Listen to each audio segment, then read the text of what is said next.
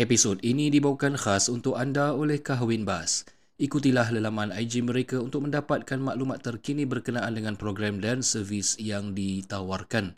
Selamat mendengar.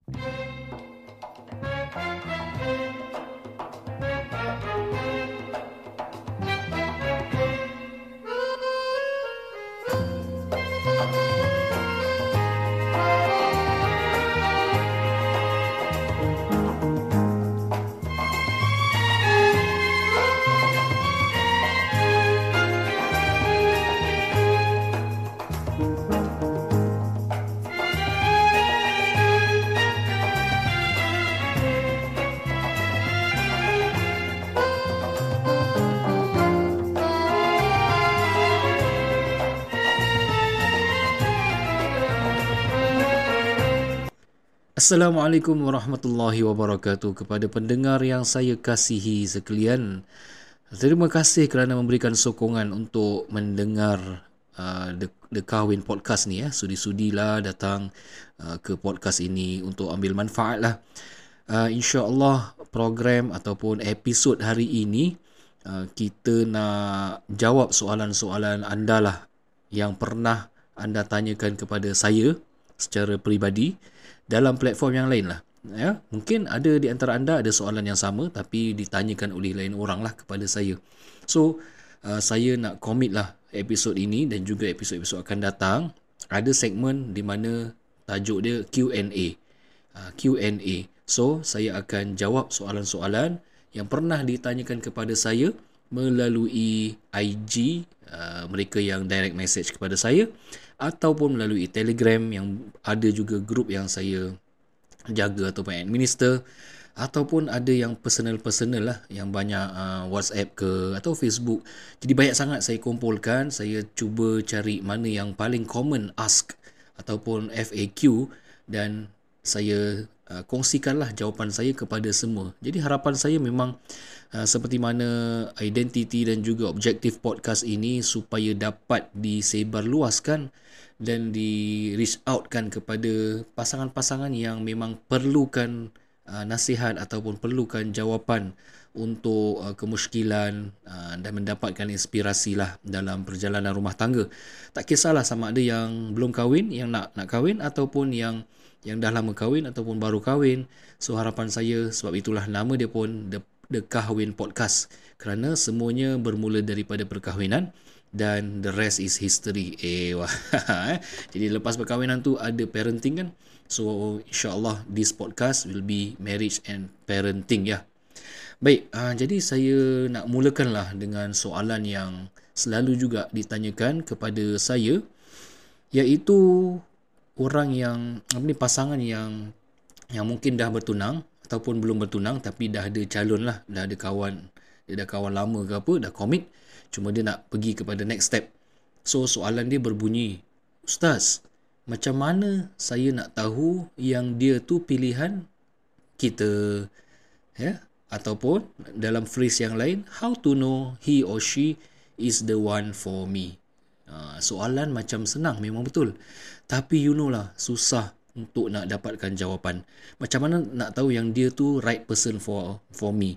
Lagi-lagi pasal ni soal kahwin, soal jodoh. Is a long term commitment bukan sekejap-sekejap. Berbeza kalau pilihan-pilihan kita yang lain.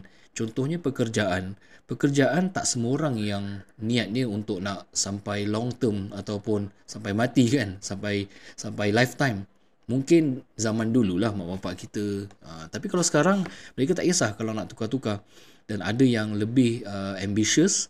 Mereka ada aspirasi tertentu. Mereka jadikan uh, pekerjaan tu yang mereka dapat itu itu jam sebagai batu loncatan atau is a stepping stone untuk pergi ke uh, career lagi satu. So mereka anggap tu sebagai career path. Tapi adakah perkahwinan ini pun nak macam jodoh path ataupun marriage path kan? Adakah kita nak tukar-tukar? Of course tak ada orang nak nak buat macam gitulah. Dan asalnya bila kita dah jatuh cinta kita suka kepada orang tersebut kita nak kalau boleh nak uh, maksimumkan lah pengetahuan kita mengenai dia. Latar belakang mengenai dia ahli keluarga dia dan kita nak kita nak minimalize kan uh, risiko-risiko yang mungkin ada lah kalau kita dah commit kita takut kita uh, sebenarnya belum study lah secara keseluruhan. So itu yang menyebabkan saya faham, uh, saya pun lalui lah benda ni dulu. Uh, saya faham soalan ni amat-amat penting lah untuk pasangan-pasangan yang belum berumah tangga eh. Selalu ada this kind of question. So bagaimana saya tahu dia tu memang jodoh saya. Or how to know that he or she is the one for me. Baik segala saranan ini bukanlah saya saya nak buat disclaimer bukanlah saya expert lah. Uh, dalam apa uh, relationship coach bukanlah saya expert dalam rumah tangga perkahwinan ya. Ini kita saling untuk membantu antara satu sama lain. We push each other we support each other dan kita punya uh, benchmark ataupun role model kita tak boleh lari daripada Ah, Nabi Muhammad sallallahu alaihi wasallam. So from time to time pun akan saya kongsikanlah kalau ada ah, pengalaman ataupun ada contoh daripada Nabi, insya-Allah sudah tentu saya akan kongsikanlah.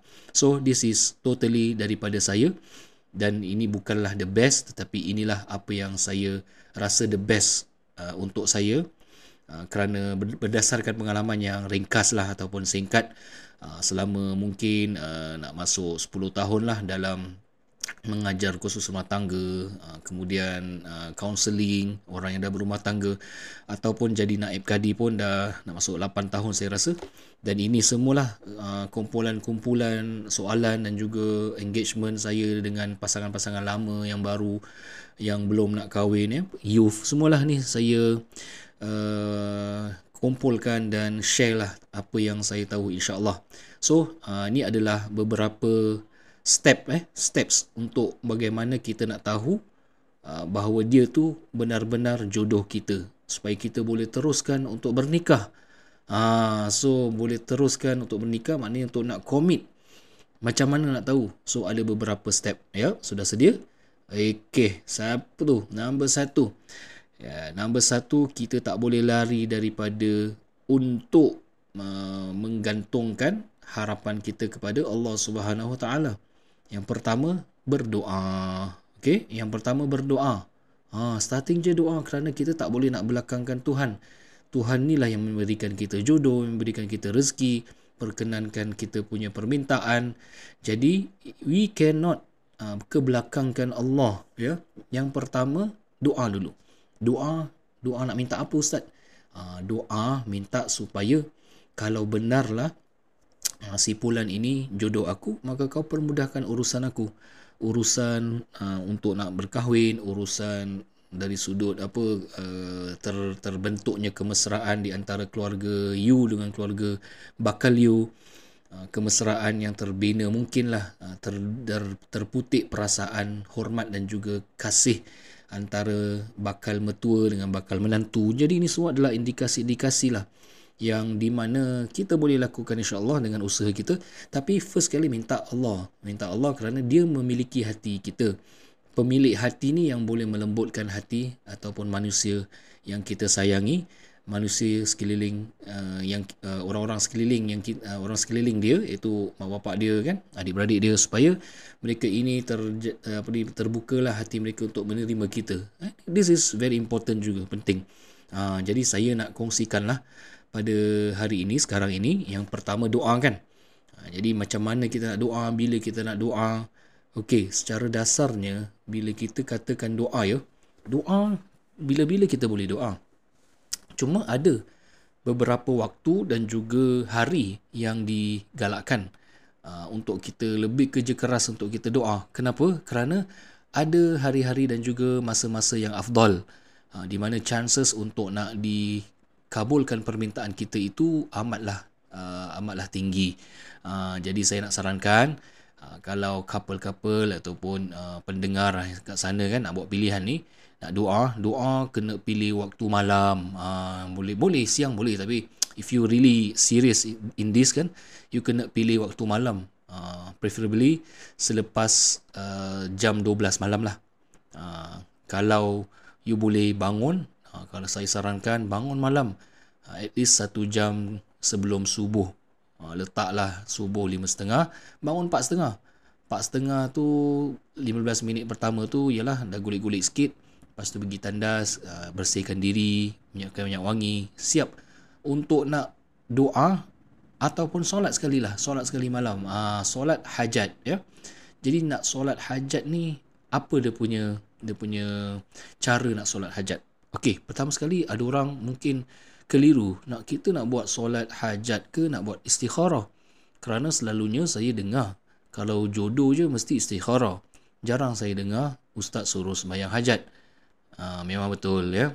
Uh, selalunya istikharah tu orang kaitkan dengan cari jodoh. Okey tapi sebenarnya lebih daripada itu saya hari ini nak sarankan kalau lah let's say your situasi ni memang uh, you dah tahu pasangan you tu you dah berkenan dan you nak proceed tu kahwin. Cuma you nak minta supaya Allah permudahkan urusan you. Supaya perjalanan uh, nikah, berkeluarga itu dipermudahkan, diberkati Allah Subhanahu Taala. Jadi dalam hal ini jangan sembahyang istikharah. Uh, sembahyang solat sunat hajat. Kerana istikharah tu secara dasarnya adalah meminta kebaikan daripada dua pilihan. Ini bertanyakan kepada Allah mana satu pilihan yang betul atau yang lebih baik yang terbaik untuk untuk untuk aku. Ha, so you ada dua option. Tapi kalau you memang ada satu option sahaja, uh, tak ada option lain, eh, kawan satu je. Uh, ni bukan open relationship tapi memang dah dah commit satu je. Then you memang nak proceed nak dia nak kahwin. You solat hajat bukan istikharah. Ya, niatnya untuk nak permudahkan urusan. Uh, jadi bila dah bangun malam tu, Ah, selepas kita dah ambil uduk dengan sesempurnanya yang boleh uh, ini berdasarkan panduan Nabi ya kemudian kita pun uh, solatlah niatnya adalah usalli sunnatal hajati rakaataini adaan lillahi taala. Sahaja aku tunaikan solat sunat hajat dua rakaat kerana Allah taala. Jadi bila kita dah solat bacalah surah Al-Fatihah dan selepas surah Al-Fatihah you boleh baca any surah or any ayat no problem. Bacalah surah pendek lah contohnya Qul Ya Ayyuhal Kafirun kemudian rakaat kedua you baca surah Al-Fatihah dan kemudian baca surah Qul Huwallahu Ahad eh? kalau you tak hafal sekalipun tak apa baca surah Al-Fatihah yang penting Al-Fatihah itu yang menjadi rukun ya. Ha, jadi selepas kita dah uh, rakaat kedua tu uh, solat hajat ni uh, yang yang ingin saya recommend uh, anda uh, bila sujud terakhir tu anda doa bila sujud terakhir anda doa uh, doa apa? Bila sujud terakhir anda doa di dalam dalam hati. Doa jangan kuat-kuatkan. Uh, doa dalam hati. Kalau kalau doa anda suarakan doa anda dalam bahasa Melayu habis batal you punya solat. La rugi. Oh Allah sesungguhnya aku ada calon ya Allah. You cakap bahasa Melayu tak boleh sedangkan solat tak boleh berbual bahasa selain daripada bahasa solat. Uh, so that one kena take note lah. Okay tapi doa mesti doa. Doa doa uh, sujud terakhir ni. Kerana nabi kata uh, situasi ataupun posisi yang paling dekat kita dengan Allah Subhanahu taala bila time solat adalah ketika posisi sujud. Uh, maka uh, apa ijtihad ataupun rajin-rajinlah kata nabi untuk kita berdoa lah di dalam sujud terakhir kita. So, solat hajat, bila kita nak doa, bila sujud terakhir. Jangan lupa doa dalam hati, cakaplah, bicaralah apa yang kamu nak. Kerana Allah ni maha mendengar dan maha memahami. Tak payah bahasa Arab, tak payah bahasa doa. Just you cakap aja sampai mana yang kamu mampulah. Kerana tak semua orang kan boleh sujud lama-lama. Jangan pula lepas tu lama sangat sujud koma pula. ya, tak biasa sujud maklumlah. Ya, tak biasa sujud lama-lama kan. Ha, tak boleh kita tak semestinya doa sujud. Ha, tapi ustaz maaf kata ustaz maaf kata suruh sujud. Bujilah sujud tu satu part tapi kalau dah tak, rasa dah tak boleh tahan Okay, next habiskan solat dengan tahiyat akhir. Lepas dah beri salam pertama dan kedua istighfar sikit zikir dan kemudian angkat tangan lagi doa. Sambung doa ya. Sambung doa kalau tak sempat nak habiskan dalam kita punya doa pada apa uh, solat hajat tadi okey. So itulah sedikit sebanyak ringkasnya berkenaan dengan cara kita nak berdoa pada Allah Subhanahu Wa Taala kalau let's say tak dapat nak solat hajat you boleh je uh, doa pada uh, waktu-waktu lain no problem salah satu uh, sebab doa terkabul ialah waktu hujan. Uh, contohnya kalau uh, waktu hari Rabu contohlah eh Rabu petang. Lepas tu hujan. Ha, ambil gunakan kesempatan hujan ni sebagai salah satu sebab Allah kabulkan permintaan kita. Maka kita pun ambillah kesempatan angkat tangan doa pada Allah Subhanahu Wa Taala. Ya, ha, actually kalau nak cakap doa ni bab-bab doa memanglah panjang.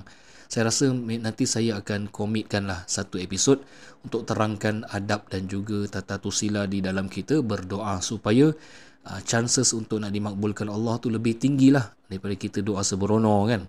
Uh, so dia ada adabnya dengan Allah Subhanahu Wa Taala. Okey. Jadi selepas solat hajat, adakah kita perlu tunggu lagi dan tidak berdoa? Tidak, tak boleh. Kita mesti terus doa. Ha, you all jangan stop lah. Ha, you all jangan stop untuk berdoa. Doa ni hari-hari boleh. Bahkan kita kalau boleh setiap hari setiap kali solat lah kita doa minta supaya Allah permudahkan urusan kita lah khusus uh, perjalanan nak kahwin ni.